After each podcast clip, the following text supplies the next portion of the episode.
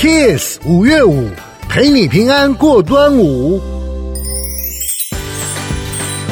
吃粽子是端午节的重头戏，但在家里记得避免吃下过多的粽子哦，小心体态走样了。医学中心营养师建议，健康吃粽子有5个步骤，包含挑选健康食材种类，确认热量，避免过量，增加高纤时令蔬果，减少酱料，减轻负担，以及完整包装，安全卫生，当然还要有适当的有氧运动，这样才能在品尝美味的粽子时，也能让你的体态不走钟哦。